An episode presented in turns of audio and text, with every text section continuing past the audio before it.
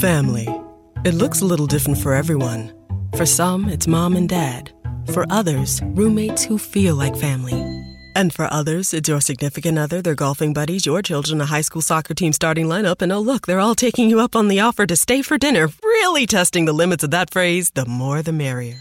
But no matter where you call home, Geico makes it easy to bundle and save on home and car insurance. Easier than making three frozen pizzas and assorted frozen veggies into a cohesive meal.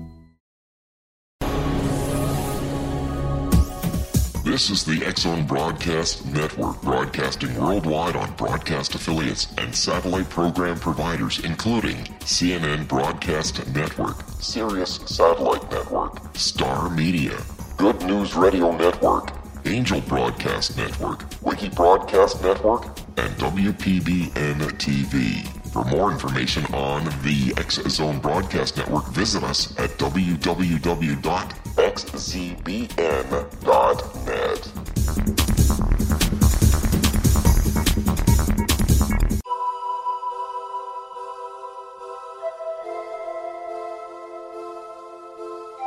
If you're a seeker, don't miss the inspiring book Shamanic Awakening Between the Dark and the Daylight.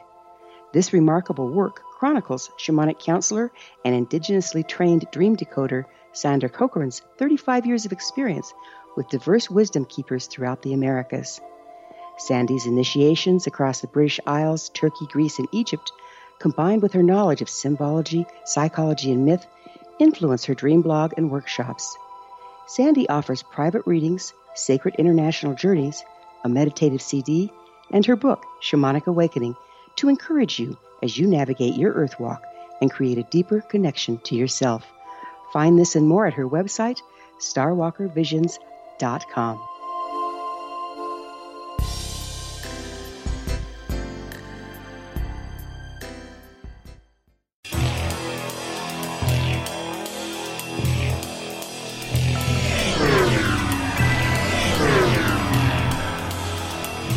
This is A Different Perspective with Kevin Randle.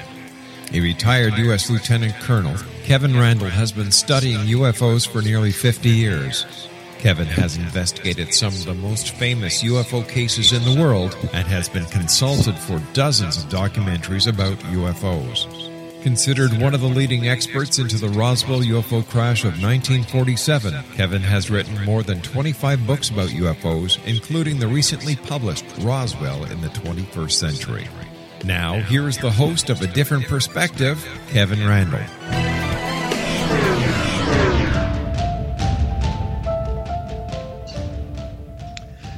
And good evening. I am joined tonight by a friend of mine, Nick Redfern, whom I've known for a number of years, and uh, he seems to have followed me into Texas, meaning I lived in Texas a long time ago, and now he lives there. Um, he has written a book called Secret Societies: The Complete Guide to History, Histories, Rites, and Rituals, which uh, is due out in March. And I happen to have a copy sitting on my desk, and apparently Nick does not have a copy, so I went up on him there. I have a long introduction, and I'm not sure that people really need an introduction to Nick because he's been everywhere in the last few weeks on the radio and television.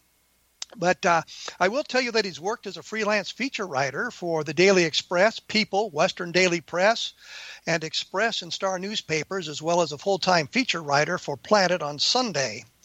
He has been a freelance journalist for the British newsstand magazines The Weekender, Animals, Animals, Animals, Pet Reptile, Military Illustrated, Eye-Spy, the Open Files, and the X Factor. This Animals, Animals, Animals sounds like something the Monty Python would have done. was Uh, actually, um, yes. Sorry, go on. Yeah. No, No, it was- ahead. it was actually um, an old English magazine for children where you would buy it in in uh, stores and it would build up into like a volumes. You know, you'd you buy them each week and put them in in uh, like volume folders. I was. Uh, I, I'm going to skip over some of this because I think everybody knows you're on the lecture circuit. You've been seen on television programs like Monster Quest, UFO Hunters. I'm impressed with the National Geographic channels, Paranormal, and the Syfy channels, Proof Positive. But what I liked was uh, you've been identified as a member of an informal group of friends, often called upon called others as the Paranormal Rat Pack and the Cabal. And other members uh, are film uh, other members of the group are filmmaker Paul Kimball and authors Greg Bishop and the late Mac Tonnies, which is too bad. Mac was a good guy. And in 2012, he took on the role of an on-air radio talk show host. Well, there you go. Nobody's done that recently. Uh, and a paranormal par- paranormal themed uh, internet radio show, Epic Voyages Radio, produced by the Inception Radio Network. Uh, Nick Redfern, welcome to A Different Perspective.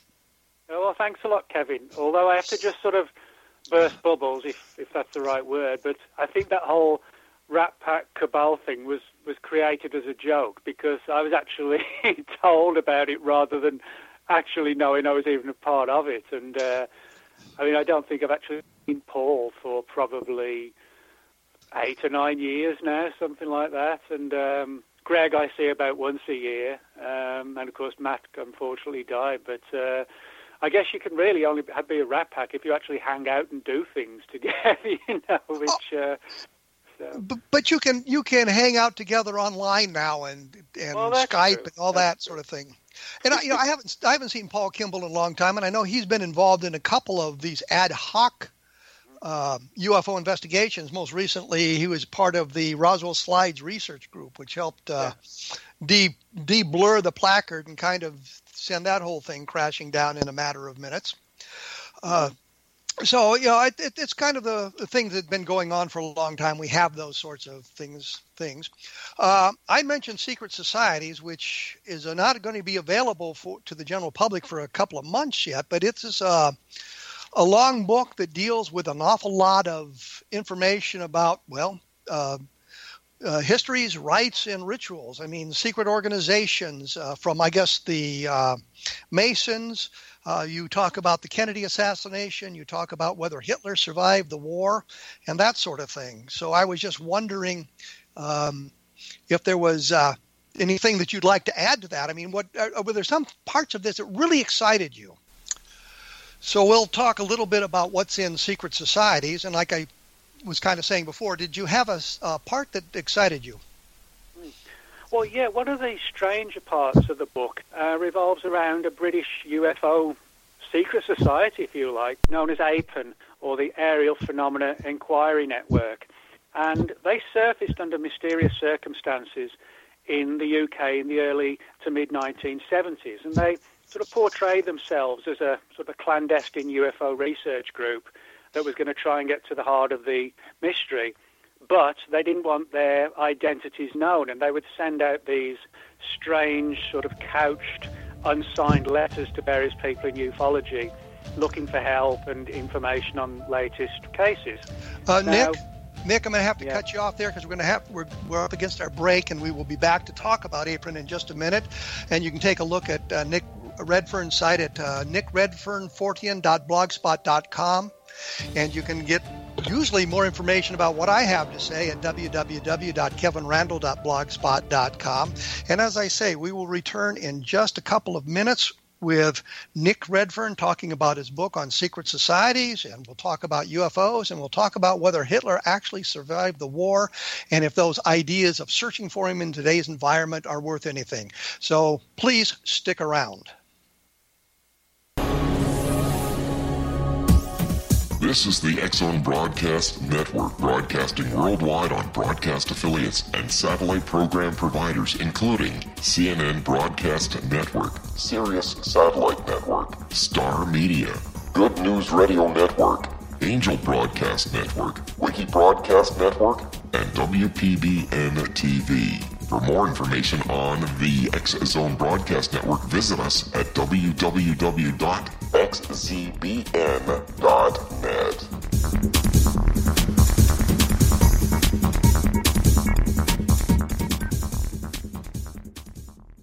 How would you like to be able to read other people's minds? Well, the next best thing is here. When you know how to read a person's name, you know how the person thinks, feels, and behaves. Each letter in our name holds a key to unlock our true essence. Our name contains both our gifts and challenges in this lifetime. Nemology science discovers personality secrets hidden in the placement of the letters of our names, including the first and last impression people remember about us. Sharon shows us how to interpret the arrangement of letters as outlined in her book, Know the Name, Know the Person. Sharon Lynn Wyeth created nemology science after 18 years of research and testing her theories and has supported thousands of people around the world in understanding themselves and others better. You'll enjoy Sharon's unique teachings as she shares her system to learn the gifts behind your given birth name. Even if you don't like your birth name, there are jewels in this book. If you're thinking of changing your name, ready to name your child, or wanting to get along better with others, this is the book for you. If you'd like to improve your relationships and change your life for the better, get the book today, Know the Name, Know the Person, or visit www.knowthename.com. That's www.knowthename.com.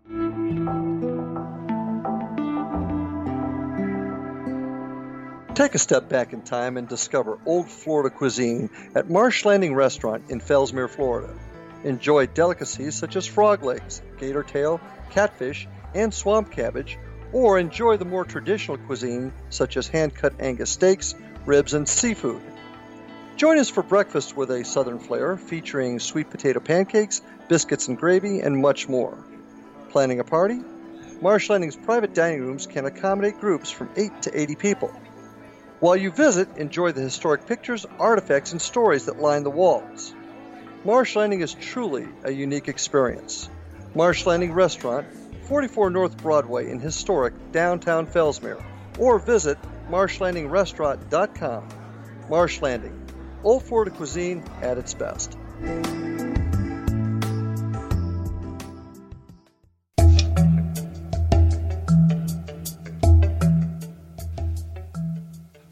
We are back with Nick Redfern.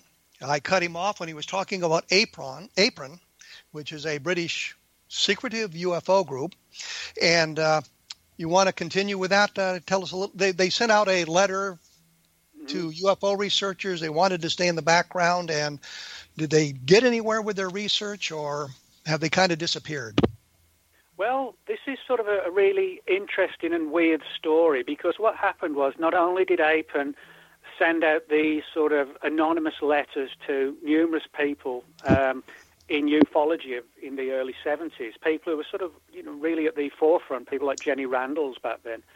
And um, they, as I said, they, they essentially the We're Going Family Style deal. Because I want a bite of your Big Mac. And I need some of your quarter pound. I'll try your filet of fish. There's a deal for every friend group at McDonald's. Order any two classics for just six bucks. Price of participation may vary. Single item at regular price cannot be combined with any other offer.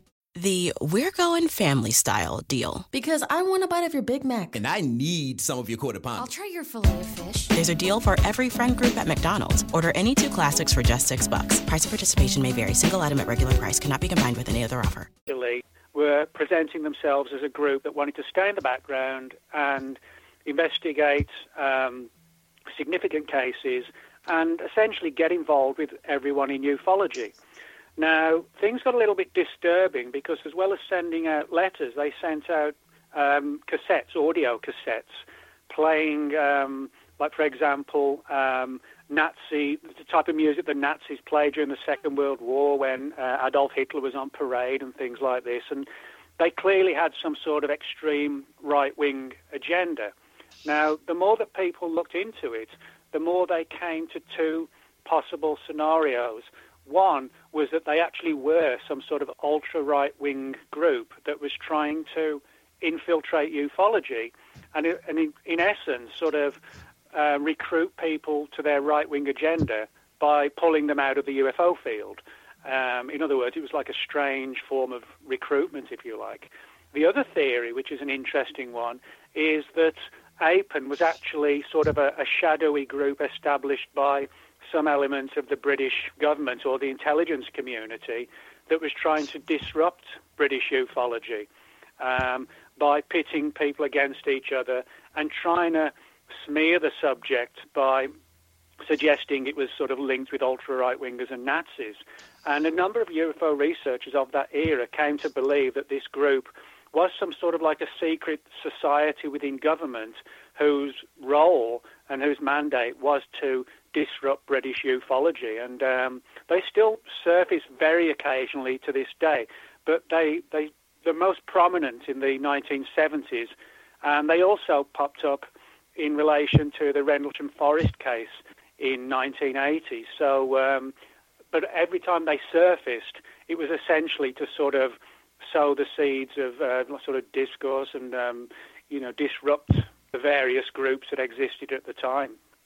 Well, from what you're saying, it seems to me that they um, are supposedly like the the alleged MJ12 in this country, which of course we have no documentation for. But from what you say, there's actually documentation. This group existed, and that they were kind of manipulating things behind the scene. I mean, it's not like MJ12 where we got a lot of documents that uh, have no provenance, but you've got some documents here that do have that sort of thing, have a provenance. Well, you know where they yeah, came we from. Have documents. Yeah, there's no doubt that you know researchers who, for example, were um, attached to the British UFO Research Association, BUFORA, in the 70s.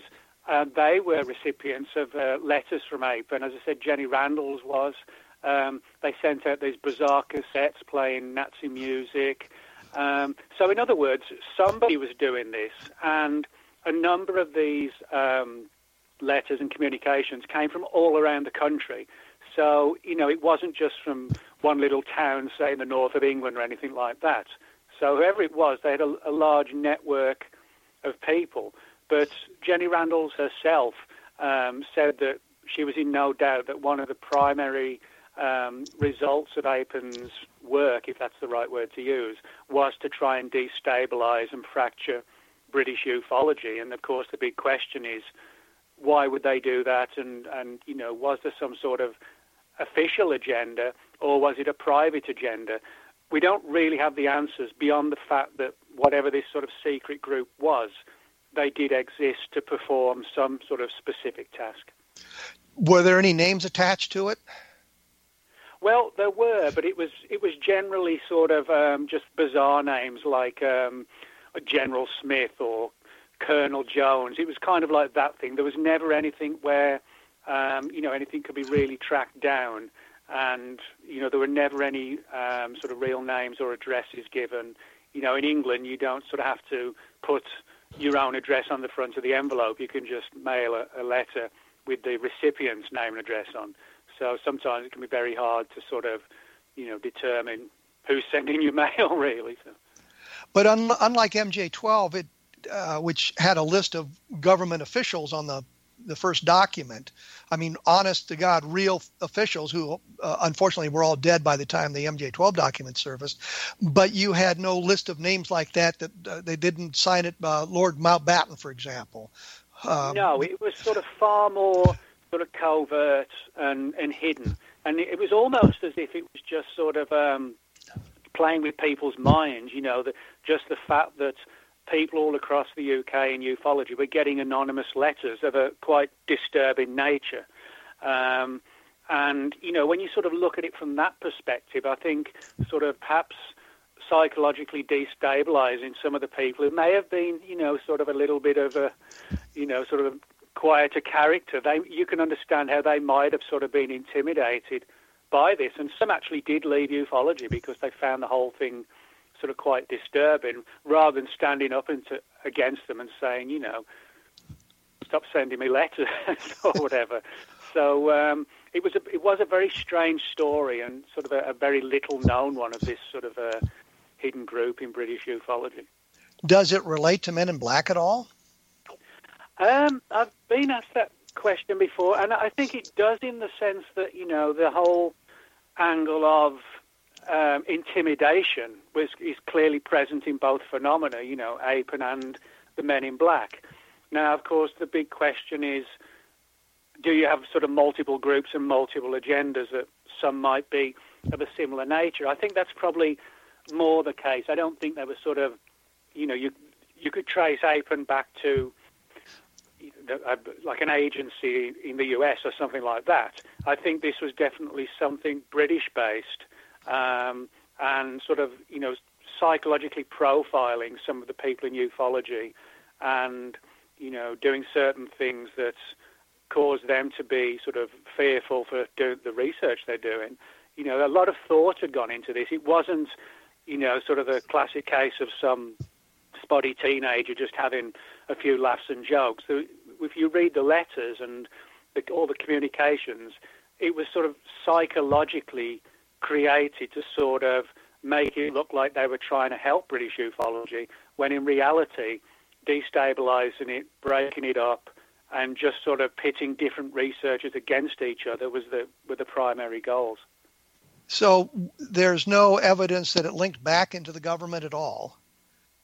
Um, no, there isn't. But um, the one reason why certain researchers thought that was the case was because APEN didn't sort of focus on lights in the sky or even abductions or contact cases. There weren't many abductions back then in the UK, but certainly there were sort of contact type cases. They didn't really focus on those. They focused on cases involving the military and the government, and in many cases, they tried to play down the importance of these cases. That's you know they popped up, as I said, in relation to Rendlesham and, and alluded to the idea that um, you know it may have been something more down to earth and um, you know a UFO. So in that sense, you know, if they were somehow tied to the government or to the military or military intelligence, then you might have an explanation as to why they would suddenly jump up every time, you know, a significant military case occurred and actually got out into ufology, you know, that somebody sort of spilled the beans, so to speak. Um, so I find that interesting, you know, that they didn't just surface in rela- or hardly ever surface in relation to regular UFO cases. It was always when there was a little bit of controversy, controversy that might sort of be traced back to you know the official world. Well, you, you say military cases, and, and they would pop up with their uh, important military cases. Did they pop up when the uh, Ministry of Defense started releasing their UFO files into the public arena? Excuse me. They actually didn't, but um, in one or two of their communications, they did allude to having in their possession certain government and military files on UFOs that weren't in the public domain. And they kind of talked about those in, in almost like a taunting fashion, sort of, uh, we know something you don't know, that, that kind of scenario. Now, whether that again was true or whether it was designed to sort of reel people in, because, you know, people in ufology, they love sort of stories of um, government files and hidden files. And so, whether or not they actually had the the real files or not. I think there was possibly a plan to to use this scenario of hey we've got these files as a means to sort of have these people have the researchers fall even more under the fold of um, of APEN and this, under the sway of APEN. Um, you know, just just by sort of dangling the carrot, so to speak. Do they still exist? Have they surfaced uh, any time in the last, say, five years or something?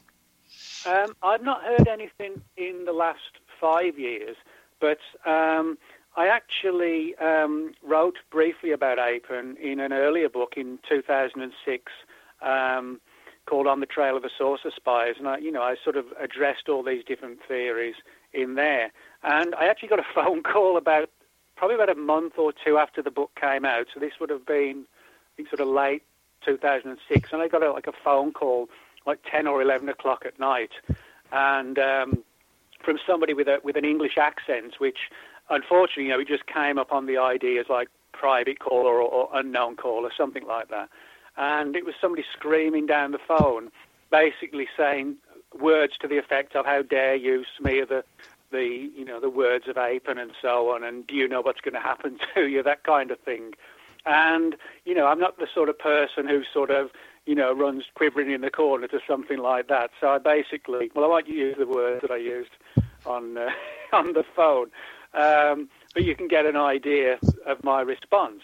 Um, but you know, whether that was some sort of hoax or somebody just joking around or somebody still in APEN, you know, I don't know. But they took the time to sort of find my phone number in, here in the US, which was not, you know, uh, online and uh, they were clearly speaking in an English accent. It was actually like a Southern England, well, actually Southwest accent. I knew exactly this part of the country where the accent was, um, and you know, it, it was just it was a sort of a demonstration, if you like, that yes, Apen may still be around and still up to their tricks, sort of now and again.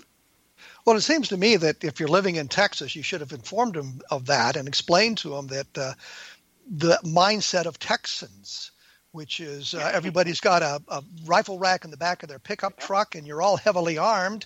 And uh, anytime you feel froggy, just take a leap, you know, uh, that kind of thing. Well, that's right. I mean, I, I mean, I basically told them what to go and do, and, and they hung up after that. And I think that kind of reflects their approach, if you stand up to them as I did and just basically told them what to go and do, then you know that they and I never heard from them again. I, I do know for sure that some people in ufology who were clear in the 70s. I mean, I was just a kid back then, so I wasn't involved then. But you know, following up years later, I do know of a number of researchers who got very, not just concerned, but downright terrified by all this. Nick, and we're going to have. Nick, we're going to have to take a quick break here once again. The time just flies by. I can't believe it. Uh, you can take a look for Nick Redfern at nickredfernfortean.blogspot.com. And when we come back, I'm going to try to shift the conversation and move a little bit to the idea which is in his book about uh, Hitler being still alive. So we will return uh, right after this, so please stick around.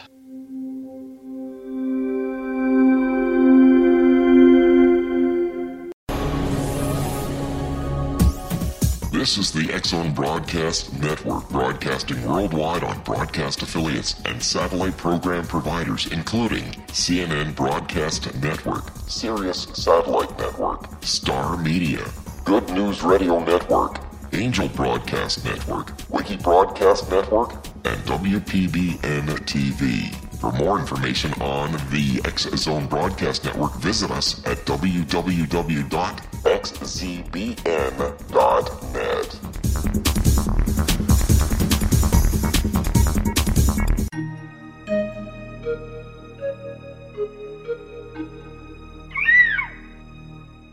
While science pursues fact, magic accesses the quantum level, bridging random facts to form truth. As long as science and magic remain separate and polarized, the truth cannot be known. I'm Gwilda Wiyaka. Join me on the Science of Magic radio program, dedicated to unification and evolution of consciousness.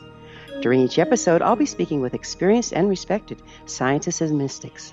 From astrologers to astronomers, from medical doctors to shaman, the scientific method to dowsing and intuition, we'll weave together information from seemingly divergent practices to promote unity and enlightenment. Join me, Gwilda Wiyaka, and the Science of Magic right here on the Mutual Broadcast Network. For more information, visit www.thescienceofmagic.net. Gibbs A. Williams, PhD, is a practicing psychoanalyst, supervisor, researcher, and author in New York City. Much of his life has been dedicated to understanding nature and the uses of meaningful coincidences or synchronicities. His radical and original non Jungian, non mystical, non magical theory of synchronicities illuminates much of the fog surrounding this challenging and perplexing topic.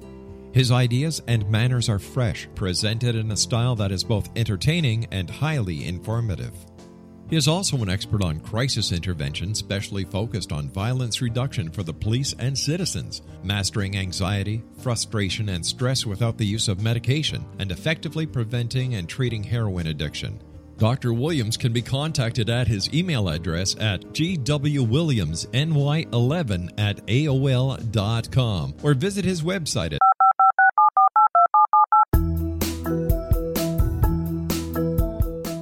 Did you know that when you're on the road with limited data or Wi Fi, you can still listen to the Zone radio show with Rob McConnell, The Science of Magic with Gwilda Wiyaka, X 1, Dimension X, Space Patrol, and every minute of the Zone broadcast network by calling 213 401 0080, courtesy of Audio Now.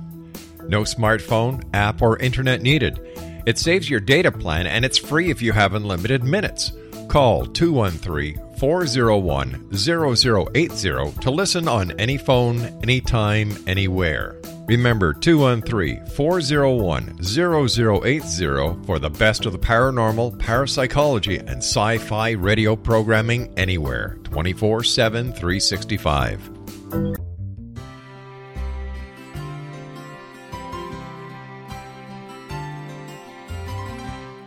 True healing must address four levels physical, emotional, mental, and spiritual for us to live joyful and productive lives. We tend to treat three of the four, leaving the spiritual languishing.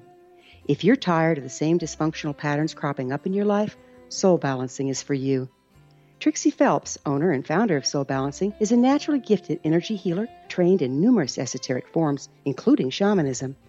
Trixie has created a powerful modality that safely and effectively clears your energetic field. A soul balancing session can remove interference, heal trauma, and restore your hope.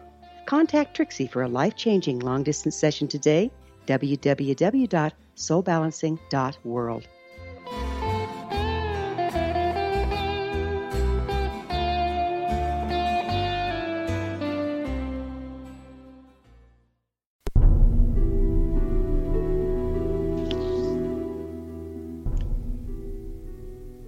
We have returned with Nick Redfern, and we were talking about APEN and uh, his response to them, suggesting that he wasn't frightened by them and uh, they haven't bothered him since. But one of the things that uh, struck me as you were talking about APEN is they were sending you Nazi type music and that sort of thing. Mm-hmm. And in your book, Secret Societies, uh, you have a short segment about whether or not Adolf Hitler survived the Second World War, survived uh, the fall of Berlin in 1945, and escaped to South America. And um, I was just wondering, did you have any specific evidence that that is true, or how exactly did you um, come to include this in the book? I suppose is the best way to to uh, uh, uh mention it, other than to say, uh, does Odessa mean anything when we get to talking about that? But if, mm. We'll we can go into that in a moment. So anyway, um, tell me about the, the the Hitler section of the book. Well, the reason I included that, although it deals with sort of secret societies and so on, it also sort of focuses on cabal, what we might call cabals and things like this. So the theme was, although it was, you know, did Hitler survive the war? It also revolved around, you know, sort of secret cabals involved in getting Hitler out of Germany and, um, you know, surviving the war and being sent to or getting over to South America and so on. Now, the reason why I included this in the book, you know, we've heard a lot of these stories for a long time that Hitler Hitler survived the war and you know lived on in, under an alias in South America. But why I chose to talk about it was because, as I'm sure you know, just a few years ago, back in 2011, the FBI um, created its new or its latest website, The Vault. Um, where you can find literally hundreds of thousands of pages, maybe millions, I don't know, of formally classified files on all different subjects UFOs, Marilyn Monroe, Frank Sinatra, or you name it. You know, if the FBI investigated it, a lot of those files are now online at its website, the Vault. And one of the files is titled Adolf Hitler. And if you read that file, what it actually is, it's not sort of um, a historical file, like a biographical file on Hitler or anything like that the entire file is devoted to letters and communications and rumors that reached the FBI that Hitler had survived the war and made his way to South America. So, in other words, although, you know, the theory that Hitler did survive the war is an extremely controversial one, and for many people it's a highly unlikely one. But what I found particularly fascinating wasn't just the, you know, the theory that Hitler could have survived the war, but the fact that the FBI was secretly collating numerous data on all these rumors and stories and trying to figure out what the truth was behind them. So, you know, that's what sort of fascinated me more was this sort of um, ongoing program to sort of research, you know, did this cabal exist? Did some secret group of post-war Nazis get Hitler out of Germany? and to South America. You know, that just the mere fact that the file was opened to specifically investigate that was something that sort of intrigued me. Well, there were two things that sprung to my mind as you were talking about that. One, as I mentioned earlier, was Odessa, and that was a, um, I believe, an organization run by the SS at the end of the war, which whole purpose was to get uh, high-ranking Nazis and loyal Nazis yeah. out of Germany and into South America or other places where they could uh, make a life for themselves. So there there was an organization that did that, and we know that it was successful because it got guys into like like um, uh, Mengele and um, Eichmann into South America. And the other thing that struck me was we get an awful lot of things like that, but of, of famous people uh, or notorious people uh, surviving their deaths. Davy Crockett supposedly didn't get killed at the Alamo; he was uh, captured and taken to Mexico. Uh, Jesse James really wasn't assassinated by Ford. He uh, escaped into somewhere else. Uh, Butch Cassidy lived for years and years after uh, his uh, supposed death in South America. So you know it's that kind of thing. But I can see where after the war there there was no Hitler body that could be found, and so that would be a logical conclusion. Did he survive? And you have people telling you that, yeah, we saw him here, or he did this, or here's a picture of him uh, in Brazil, or something like that. Yeah, I mean, you're right about Odessa. You know, that's one of the reasons why there were this, there was this sort of ongoing collection of data every time another rumor surfaced about Hitler, because although it was never proved that Hitler survived the war. You're right. It, it was proved that there was this program to, you know, get high-ranking Nazis out of Germany and out of Europe completely as well. Um, so, you know, it was almost like one of those where there's smoke, there's fire scenarios, or there could be fire. Um, and so, for that reason, you know, it was perceived as being plausible. And you're correct when you say that, you know, there are a lot of controversy surrounding Hitler's uh, final days and final hours and whether or not you know his corpse was his burned corpse was found or was it really him or was it a you know a look-alike. So I think as long as these theories sort of stay open um, the questions are always going to be asked whether it's by researchers the general public or with this file you know by the FBI as well I remember seeing a program not too long ago, and that's why I kind of focused on this Hitler thing. It might have been in the last week or so about Hitler surviving the war. And one of the things they'd done, and um, and I don't know the name of the street that's near the Brandenburg Gate, but they had cleared that in the final days of, of the war so that they could uh, so it was sort of like a big long runway and they cut down the uh, lamp, lampposts so they could fly air, aircraft in and out. So the idea was they were preparing this so they could um, take Hitler out of out of Germany as the uh, Russians finally kind of overwhelmed everything.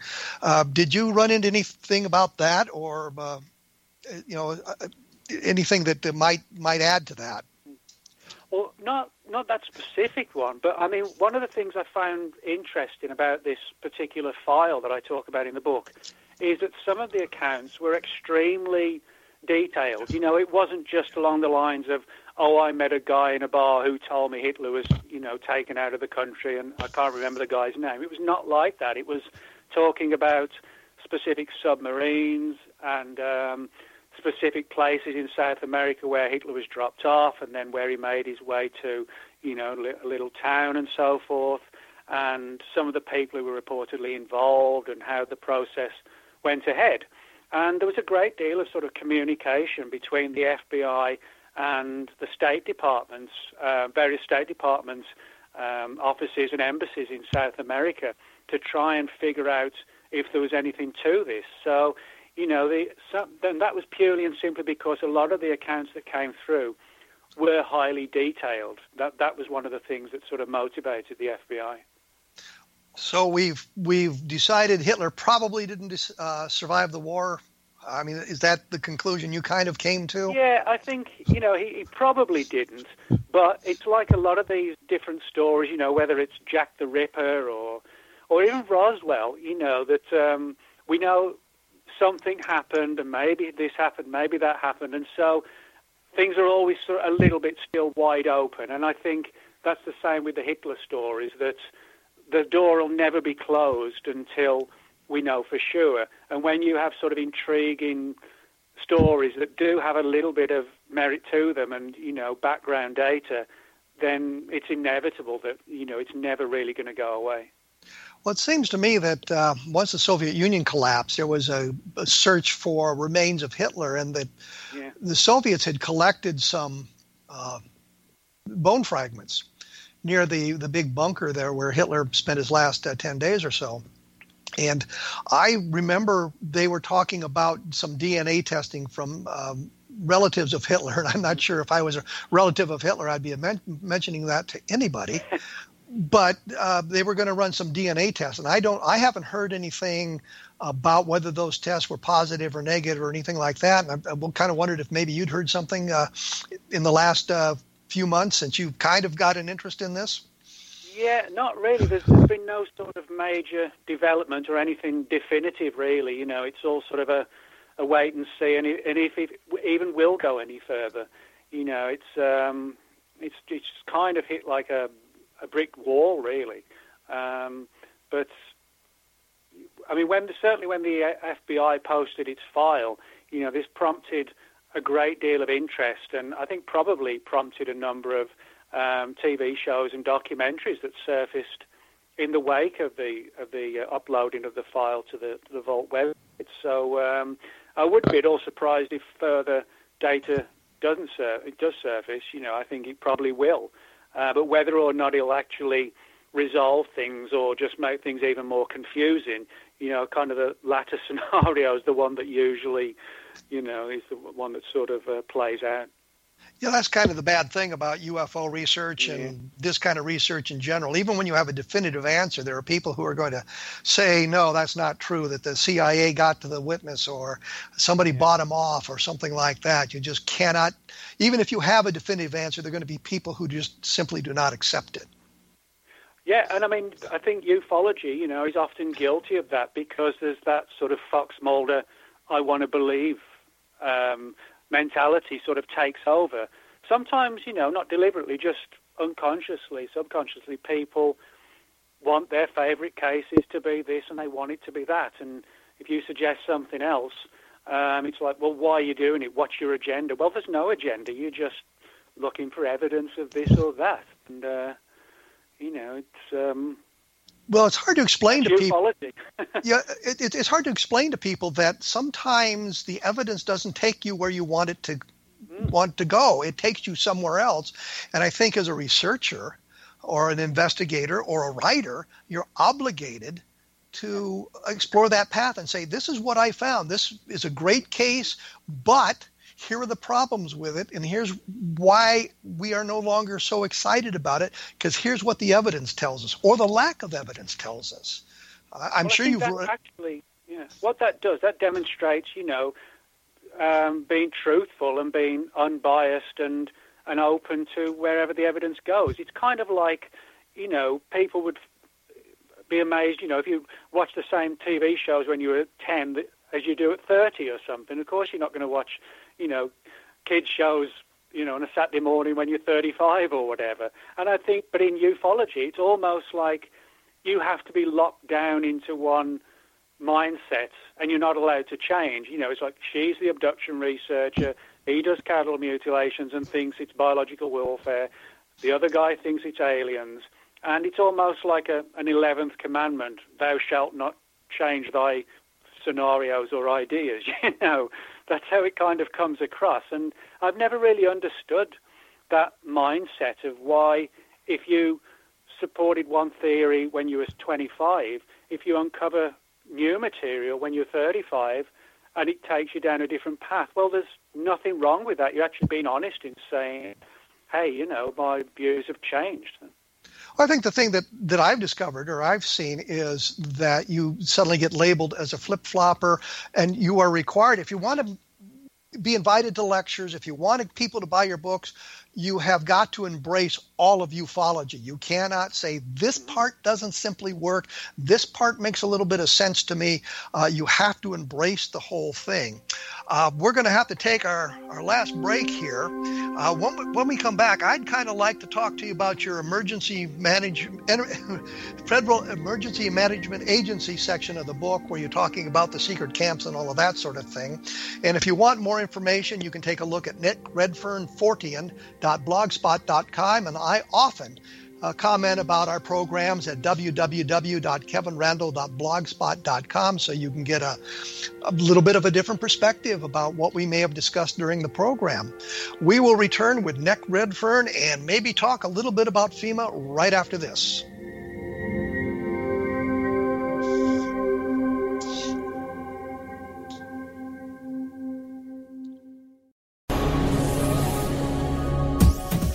This is the Zone Broadcast Network, broadcasting worldwide on broadcast affiliates and satellite program providers, including CNN Broadcast Network, Sirius Satellite Network, Star Media, Good News Radio Network, Angel Broadcast Network, Wiki Broadcast Network, and WPBN TV. For more information on the X Zone Broadcast Network, visit us at www.xzbn.net.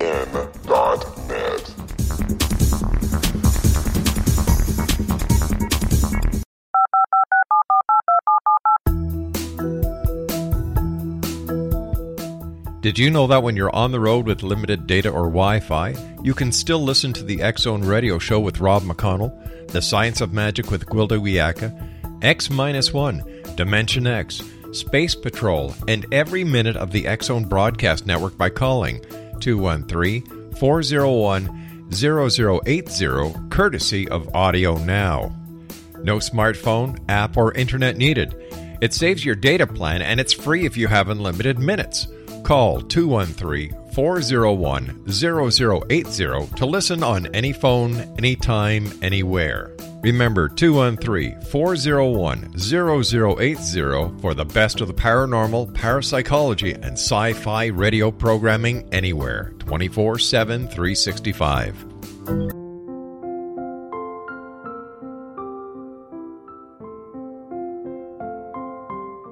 I am Dr. Carl O. Helvie, founder president of a new cancer foundation focusing on evidence based physical, mental, and spiritual interventions, including natural cancer cures, prayer, meditation, affirmations, nutrition, and other related holistic cancer prevention and cure modalities. These are used in cancer education, research, and financing care. I ask for your help to continue this important work by donating at www.holisticcancerfoundation.com.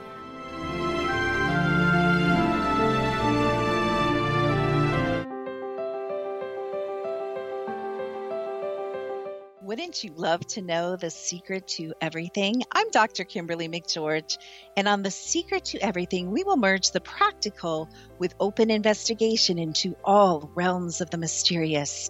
We will talk to cutting edge alternative health practitioners, those who inspire and motivate you in business and life.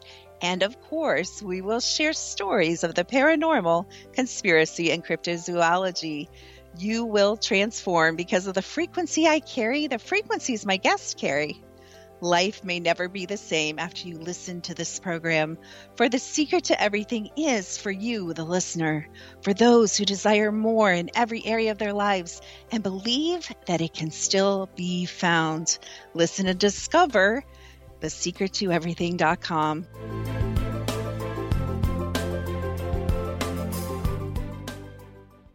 Little children aren't the only ones afraid of the dark. Millions of soldiers return from war zones with PTSD, anger, frustration, fear, and loneliness, much of which surfaces during the darkness of the night. You have the chance to change the lives of these American heroes. Songs and Stories for Soldiers.us provides free MP3 players for these men and women. With a list of 3 million songs in 16 different styles, 100,000 audiobooks, and 30,000 old time radio programs, every veteran can find something to soothe and comfort them at no cost. All our players contain an 8 hour audio program designed to help veterans fall asleep. With 1,500 plus vets now participating, it's our goal to deliver 10,000 audio players this year. Go to our website at songsandstoriesforsoldiers.us. Help us help a veteran make it through the night. You're listening to the X Zone Broadcast Network, www.xzbn.net.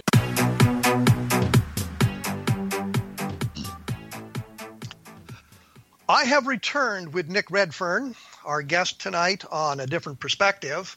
And we've been talking about Secret Societies, which is his book coming out in March. And we've been talking about some other things as well that is very interesting. And I think we've finished with Adolf Hitler for a while.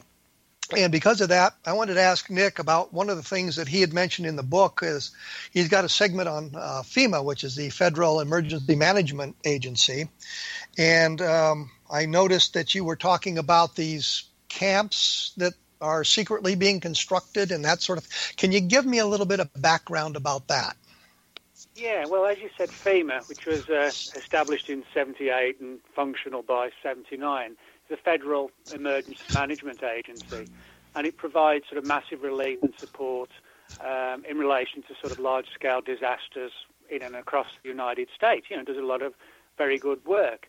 Um, but within the sort of darker side of um, conspiracy theorizing, there are these theories um, and whispers and rumors that FEMA has sort of a another agenda, a secret agenda, which involves um, the creation of uh, what have become known as FEMA camps. The theory being that at some point in the near future, martial law might be declared, and any sort of people viewed as dissenters and um, you know people who ask awkward questions will be sort of rounded up into these camps. Now, wait, wait, wait, wait, wait. Let me let me put let me make one point clear. This all did not evolve in the last week after after oh, no. President Trump took the uh, oath of office. This is something that has been discussed for literally years. It's not something that's new. So we no, don't want right. I'm, yeah. We don't want to go down that path. We we just want to make it clear that this is something is very very old. Oh yeah, this goes back um, certainly a couple of decades, um, and you know personally. I, I'm extremely skeptical of this. You know, I'm not saying that FEMA hasn't, you know, plans for, you know, creating um, what you might call camps, but not to sort of hold people in, in detention situations, but actually just for people whose homes may have been destroyed by tornadoes or earthquakes or, you know, God forbid, terror, terrorist attacks, that kind of thing. Um, I, the problem I have with the theory about the FEMA camps and detention camps and concentration camps is that the theories and the rumours have been going on for decades, a couple of decades now, and yet nobody's successfully got a photograph of one of these disturbing camps, you know, with people in sort of black outfits wandering around, you know, in goose stepping style or whatever. That nobody's ever proved that. It's all still very much at the the rumour mill level. And I think there's a good reason for that, and that is because certain figures in the conspiracy uh, research field have sort of made the leap that the existence of plans to be put into place in emergency situations um, are part and parcel of a plan, like a New World Order type plan to, um, you know, annex the U.S. and round up everybody who's ever dared say anything about anybody, you know, in government. I, I don't personally see that happening, but I included the chapter to demonstrate that there, or the, the section in the book to demonstrate that there actually is a significant number of people in conspiracy research who actively do promote the idea that there are so-called FEMA camps, and they are sort of the closest thing you could imagine to, you know, like a concentration camp. But uh, as I said, I've personally seen no evidence at all of that. Well, as we're talking here, it strikes me that I keep bringing up things that are pretty far off the wall and probably untrue, which makes it sound like the book is just filled with these kind of wild speculations, which is not that is, itself is not true. For example, you have a chapter on the uh, uh, the Masons, and this is a real secret society that has existed for literally hundreds of years and have uh, been pointed at as kind of um, uh, running running wild in the formation of the United States. I think that uh, there's a story coming out that Santa Anna made some kind of secret um, Masonic symbol after he was captured at San Jacinto during the Texas War for Independence, and that was why Sam Houston let him go. So there are an awful lot of things in the book that are true secret societies and true uh, uh, histories of that sort of thing. Is there something that struck you that really kind of excited you that was uh, a true history, something that we can demonstrate as being true? Well, yeah. I mean, you know, I wouldn't want readers to think it like like you said that it's just you know rumors and hearsay. No, what I've done is to hopefully take a very balanced look at secret societies and demystify the rumors and the legends surrounding them uh, from the fact, you know, and, and figure out what is fact and what is rumor and what is maybe somewhere in between, you know, like with the APEN group. Um, you know, was it a government agency? Was it somebody within ufology? But um, one of the things that does intrigue me, which you know is a verifiable thing, and also sort of gets into the issue of secret societies and rites and rituals, um, relates to the story of Jack Parsons, the the famous rocket pioneer, um, who basically you know was responsible not completely single-handedly, but you know for leading to the formation or the creation of the Jet Propulsion Lab in Pasadena, California. Now Parsons was somebody who was not only a brilliant rocket scientist, but also an occultist um, who actually ran one of Aleister Crowley's lodges out in Pasadena, California in the 1930s and 40s. And so, you know, we have this man who was at the at the forefront of military rocket uh, research, but also engaged and involved with um, occult rituals, occult secret societies, and things like this. And what's particularly intriguing is that every Halloween, um, the staff at the JPL reel out, wheel out, I should say, um, these mannequins of uh, Parsons and some of his colleagues, and they hold like almost like a they pay homage to uh, to Parsons in this sort of kind of slightly bizarre um, ritualistic event on on Halloween. So you know, there's there's nothing particularly sinister about it, but it is kind of unusual in, in you know in the same frame, so to speak. And well, you can say that about an awful lot of the secret societies. I think that you talk about in the book. They're really pretty benign. They just are yeah. kind of couched in secrecy and, and maybe have nothing sinister going on. It's just uh, a way of having fun uh, one day a week or one day a month. Well, I'm certainly I'm certain that comes into to a degree, and I think there's also the idea that for the people in the groups, it creates a sense of they have power that the rest of us don't have, even if it's just you know some sort of local um, group of retired businessmen or something. You know, there's always that atmosphere of oh a secret society. That means they're manipulating things and they're powerful. It may actually be the opposite. You know that they've got low self-esteem and putting themselves in that position actually makes them feel good, you know. well, the the one group that you don't mention in the book is the Stonecutters. Well, it was one of these things where the publisher said, um, you know, we need 200 entries um, on as many secret societies as possible. I said, well, you know, if you want 200 entries, I'm limited to 200. So, you know, something had to go or something had to be left out. but, but you understand the Stonecutters was the uh, was the organization on The Simpsons and they were running yeah. everything. I'm, yeah, I'm well, just not sure. I, I was going to say I'm not sure. Talk about a couple of ones that were sort of um, uh, um, uh, sort of amusing and odd ones, like for example. Uh, the Sons of Lee Marvin, which was like um, a jokey secret society for uh, people who looked like Lee, the, act, the late actor Lee Marvin. if you look like Lee Marvin, you could join the group. So I do talk about some of the more jokey ones, but uh, what what they, they didn't want really was me to sort of go into the issue of, you know, sort of secret societies that were specifically based in the world of fiction. You know, they didn't mind me talking about, you know, the Illuminati, which has popped up in numerous movies and whatever, but they wanted secret societies in the real world, whether they had merit or not. Well, and I notice you you do something on MK Ultra, for example, and we know that's that was a real event that really took place. Um, you do something on Montauk, which is the idea there was some kind of a secret research laboratory off uh, what Long Island in uh, uh, New York where they were doing some kind of weird experiments and may have been involved in time travel. So you get into a lot of different things like that. Not only which things that are uh, sort of fringy, but also things that are accurate. So you provide an awful lot of information that way, I think.